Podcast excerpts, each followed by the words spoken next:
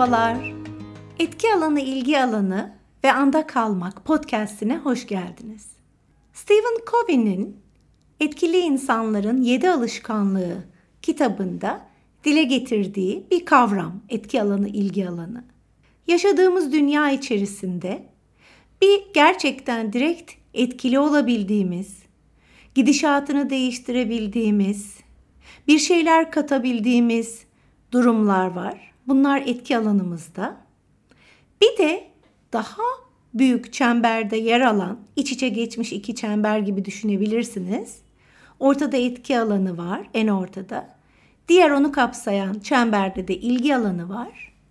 Direkt etkimizin olamayacağı, bizim kontrolümüz dışında olan, hemen bugün harekete geçsek bir değişim yaratamayacağımız ama uzun vadede belki etkili olabileceğimiz durumlar ve konular var.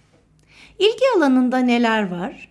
Bir kere içinde bulunduğumuz ülkenin siyasi durumu, dünyanın gidişatı, dünyadaki ekonomik durumlar, şu anda mesela doların kaç lira olması gibi aslında bizi etkilese bile direkt bizimle bağlantısı olmayan ve bizim aktif olarak değiştiremeyeceğimiz durumlar. Tabii ki bunların bizi endişelendirmesi, bir yere kadar üzmesi normal. Ama sadece bunlar üzerinden yaşamamızı değerlendirdiğimizde çaresizlik hissine kapılmamız işten bile değil. Bir örnek üzerinden gidelim.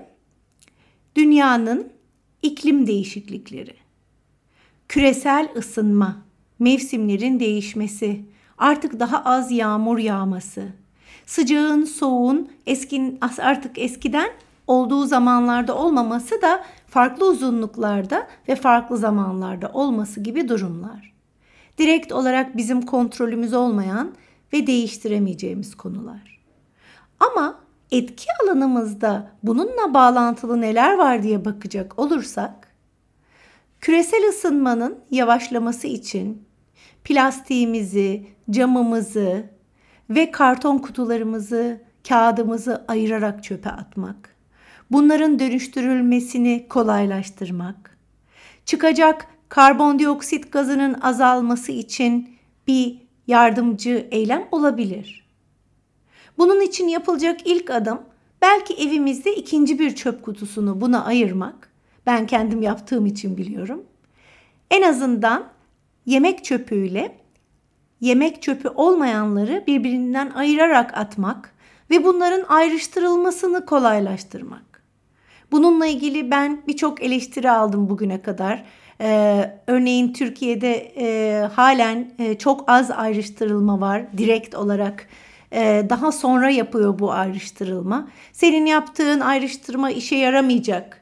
Yine tekrar çöpler aynı yere gidecek deseler de ben de şöyle diyorum. Evet ama daha kolay ayrıştırılacak. Yani camı, kağıdı arayanlar onları daha kolay bulacak. Kolay bulununca daha enerji tasarrufu olacak ve bunlar daha çabuk geri dönüşülebilir hale gelecek. Benim de evrene katkım şimdiden bu olsun.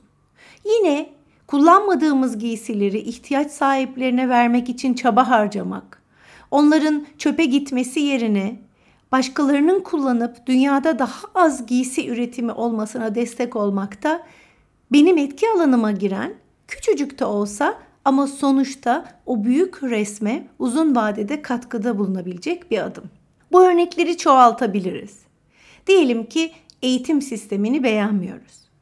Mesela belli bir konunun, örneğin tarihin derslerde doğru anlatılmadığını düşünüyoruz.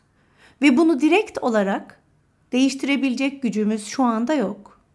Ama bu konuda okumak, kendimizi yetiştirmek, bu konunun dikkate alındığı platformlarda katılımcı olarak yer almak, bunun için farkındalık yaratmak yapabileceğimiz şeyler.